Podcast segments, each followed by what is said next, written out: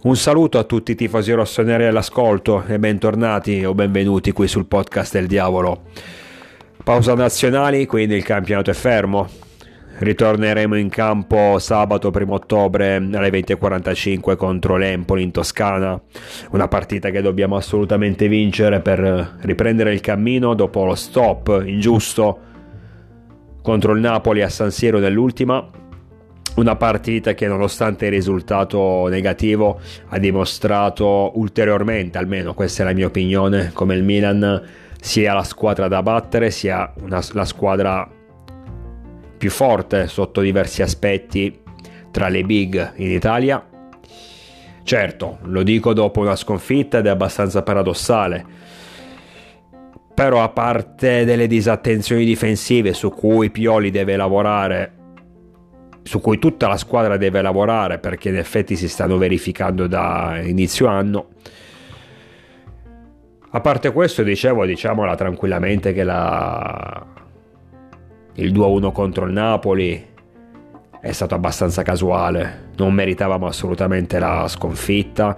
Se non sbaglio, ora non vorrei dire una sciocchezza, ma mi ricordo di aver letto un dato abbastanza significativo. Olivier Giroud da solo ha tirato verso la porta del Napoli nove volte. Ed è eh, a livello personale è il suo record in tutta la sua carriera intendo. Quindi già questo ti, ci fa capire come effettivamente il risultato è un po' bugiardo poi ci mettiamo le due traverse, ci mettiamo parate importanti di Meret eh, e quindi tutto questo ci fa capire come sicuramente anche il pareggio a mio avviso ci sarebbe stato addirittura stretto, quindi figuriamoci la sconfitta. Può capitare, durante una stagione ci sono quelle partite dove ti gira tutto male, dove meriteresti di più e invece torni a casa a mani vuote, come invece ci, sono, ci, sa, ci, sono, uh, ci saranno partite in cui meriti un po' di meno e invece riesci comunque a ottenere il massimo fa parte del calcio, non, non, ehm, per quanto mi sei incazzato davvero sabato, domenica sera, ma non faccio drammi, anche perché la prestazione è stata più che convincente. Non possiamo dire la stessa cosa invece di Inter e Juventus, anche loro hanno perso domenica, mi dispiace infatti soprattutto per non, per non essere riusciti a ehm, prendere punti, no? ad approfittare di queste sconfitte. Parliamo comunque di squadre in difficoltà, ma che rimangono dirette avversarie per lo scudetto. Un Inter che perde 3-1 ad Udine. Brutta sconfitta, per carità l'Udinese, almeno in questo inizio stagione, sta andando alla grande. Però i nerazzurri hanno dimostrato di non avere anima, di non aver gioco, di non avere idee. C'è un allenatore Inzaghi che sta perdendo un po' la bussola. Adesso io non ho seguito completamente il match, però mh, mm, già solo il fatto di aver sostituito due giocatori al trentesimo minuto del primo tempo, solo perché erano ammoniti, riprendo le parole di un tifoso interista che giustamente dice allora se, se, la situazione è questa adesso ogni giocatore che scende in campo per l'Inter ogni interista ogni giocatore dell'Inter voglio dire avrà timore a mettere la gamba a rischiare il fallo a rischiare un'ammonizione perché poi sa che rischia di essere sostituito dal suo allenatore mi è sembrata una scelta un po' strana eh, sinceramente poi per carità mm, avrà avuto le sue ragioni evidentemente, la scelta che comunque non ha pagato perché già dopo la rete di Barella, rete su calcio di punizione, già da quel momento in poi l'Inter aveva praticamente smesso di giocare. Con la doppia sostituzione secondo me hanno perso ulteriormente smalto, hanno ma più che smalto hanno perso convinzioni, hanno perso sicurezza. Secondo me è stata una mossa sbagliata da parte del, dell'allenatore di Inzaghi proprio perché hai dato un messaggio sbagliato alla squadra. Tant'è che poi il gol del 2-3-1 arrivati entrambi praticamente sul finire della partita sono state solo la conseguenza di quello che si è visto nei 90 minuti, ossia in pratica una sola squadra in campo, un, un Udinese che attacca, che ci prova fino alla fine, un Inter che un po' come nel derby si arrangia, cerca di andare avanti a folate e spera di in qualche modo, magari grazie anche ai singoli, di trovare la via della rete. Quindi mi chiedo se confrontando anche le due sconfitte, la nostra, dove ragazzi siamo scesi in campo contro un avversario importante come il Napoli abbiamo giocato una partita autoritaria. Confrontandola con la sconfitta dell'Inter, dove invece in pratica si sono presi pallonate e basta, a me sinceramente i nerazzurri ad oggi non mi spaventano nella maniera più assoluta, non possono spaventarmi. Non posso pensare che questa squadra sia in grado di competere fino alla fine dell'anno con noi. Perché al momento poi io parlo dei fatti adesso. Mm, il calcio ci ha abituato che le situazioni possono cambiare di partita in partita, quindi quello che oggi è nero può diventare bianco o viceversa. Però al momento la sconfitta del Milan è sembrata più un caso, un inciampo durante un percorso che ci può stare. Quella dell'Inter invece, che comunque è già la terza se non sbaglio in campionato, mm, la quarta stagionale sta diventando quasi una prassi.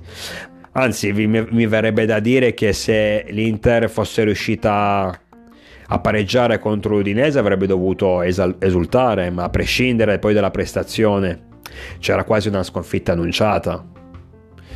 Meno annunciata invece è stata la caduta della Juventus, ma non tanto per il valore della squadra o per il gioco espresso, ma più che altro perché sinceramente dopo sei in un periodo negativo, arrivi da una sconfitta in Champions, da, una, da un pareggio brutto contro la Salernitana che a parte le polemiche sul gol regolare di Milik annullato, polemiche che sono state messe in piedi ad arte, in parte giustamente per carità, ma sono state messe in piedi principalmente per nascondere tutte le mancanze della squadra di Allegri, perché non ci dimentichiamo che questi qui in casa, in pieno, recu- in pieno recupero, stavano perdendo 2-1 contro la Salernitana. Poi sono riusciti a pareggiarla e pochi, istanti, pochi minuti dopo erano anche avevano anche trovato la via del 3 a 2, poi li ha annullato e vabbè, sappiamo tutti cosa è successo. Però ripeto, non ci dimentichiamo che stavano perdendo ed erano sotto di 2 a 0 e che in realtà probabilmente è la Salernitana che dovrebbe mangiarsi le mani. Quindi, dopo un periodo così negativo, io mi aspettavo che contro il Monza, con tutto rispetto per il Monza, una squadra che ancora non aveva ottenuto una vittoria in Serie A, la Juve avrebbe fatto la sua partita, magari non brillando, perché la Juve di Allegri praticamente non brilla mai, è sempre stata una squadra che si aggrappava ai singoli. Dicevo, magari senza mettere sul campo una prestazione eccellente, ma comunque crede, ero convinto che avrebbe vinto. Io questa partita l'ho vista, non completamente, però almeno il 90%, tre quarti di partita l'ho vista e vi assicuro che è stata una pena. Partita davvero brutta, giocata malissimo dalla Juve, senza un minimo di idee, peggio rispetto a quella dell'Inter. È vero che loro sono rimasti in 10, mi pare al quarantesimo minuto del primo tempo per l'espulsione di Di Maria. E già lì è strano perché un giocatore del, della sua esperienza che abbia quella reazione sapendo che avrebbe poi lasciato i propri compagni in 10 è secondo me sintomo di nervosismo un sintomo di nervosismo latente in tutta, in tutta la squadra, allenatore compreso. Ma a prescindere da questo, a parte che secondo me una squadra come la Juve anche in 10 dovrebbe batterlo il Monza. Magari non lo batti 3, 3 4 0, ma comunque riesci a, a, portare a casa i tre punti. Dicevo, a parte, la, a parte questa espulsione, davvero zero gioco, zero idee, zero completo. Zero completo la Juventus non um, una noia vederla in campo assurda. Il Monza nel suo piccolo, perché anche il Monza vederlo giocare non è che mi abbia entusiasmato e effettivamente ho notato molto la mediocrità della squadra, ma nel suo piccolo ci provava. Ecco, rispetto la differenza è stata quella che il Monza almeno ci provava. Ed è normale che una squadra, ma qualsiasi squadra in Serie A, se la lasci giocare è uno, due, tre volte, alla fine, eh, a meno che sia una giornata completamente storta, ma il gol te lo fa. Ed è stata la stessa cosa. È successo proprio in eh, Monza Juventus il Monza sfiora il gol una volta, niente, due volte, niente, tre volte, niente, la quarta volta passa in vantaggio. E la Juventus era lì, era in campo ferma a guardare. Ci provava ogni tanto, con qualche sortita offensiva, ma neanche con tanta, così tanta convinzione. Sembrava quasi che aspettasse la fine della partita, si accontentasse dello 0-0, lasciando il Monza giocare. Magari pensavano, dai, questi qui sono così scarsi che anche se ci provano e ci riprovano il gol non te lo fanno. E invece non è così. È stato davvero deprimente vedere la Juventus, ma non lo dico da avversario, lo dico questa volta da sportivo. Guardare la partita è stato deprimente, una noia pazzesca, una squadra che non ne capisci il senso, non sai dove vuole arrivare durante i 90 minuti. Vedi proprio, hai, ti, ti dà quella sensazione di arrangiarsi, di provare ad attaccare in maniera però confusa e disordinata, come viene viene, senza poi carattere, senza un'intensità, senza un vero pressing, senza un po' di rabbia agonistica. Niente di niente. Se questa è la Juventus, Già sarebbe troppo se arrivasse fra le prime quattro, lo dico tranquillamente. Poi, come hai detto prima, il calcio può cambiare da un momento all'altro, quindi magari fra qualche settimana vedremo i bianconeri sotto una veste diversa. Ma al momento non possono spaventarmi nella maniera più totale, molto peggio rispetto ai nerazzurri. Se ho detto prima per l'Inter, non vedo come questa squadra al momento possa giocarci, giocarsi con noi per tutto l'anno fino alla fine lo scudetto, tantomeno la Juventus. Comunque, bel colpo fuori casa dell'Atalanta contro la Roma. L'Atalanta comunque non la metto fra le papabili, sinceramente neanche per i primi quattro posti. Almeno questa è la mia opinione, nonostante stia andando bene. Però non mi convince cammin facendo credo che perderà dei colpi però senza, senza voler sminuire la sua vittoria. La partita non l'ho vista, chi l'ha seguita mi ha detto che in realtà avrebbe meritato molto di più la squadra di Mourinho, una squadra di Mourinho che rimane sempre incompiuta. Un po' come lo scorso anno, sì, per carità la situazione è migliorata, è stata fatta una campagna acquisti diversa, ma siamo sempre lì, nel momento in cui deve fare il salto di qualità inciampa sempre, qualche, com- qualche errore lo commette. Quindi l'ho detto ampiamente, i giallorossi li metto eventualmente tra i primi quattro posti, non certamente per il titolo, non li reputo dei nostri diretti avversari.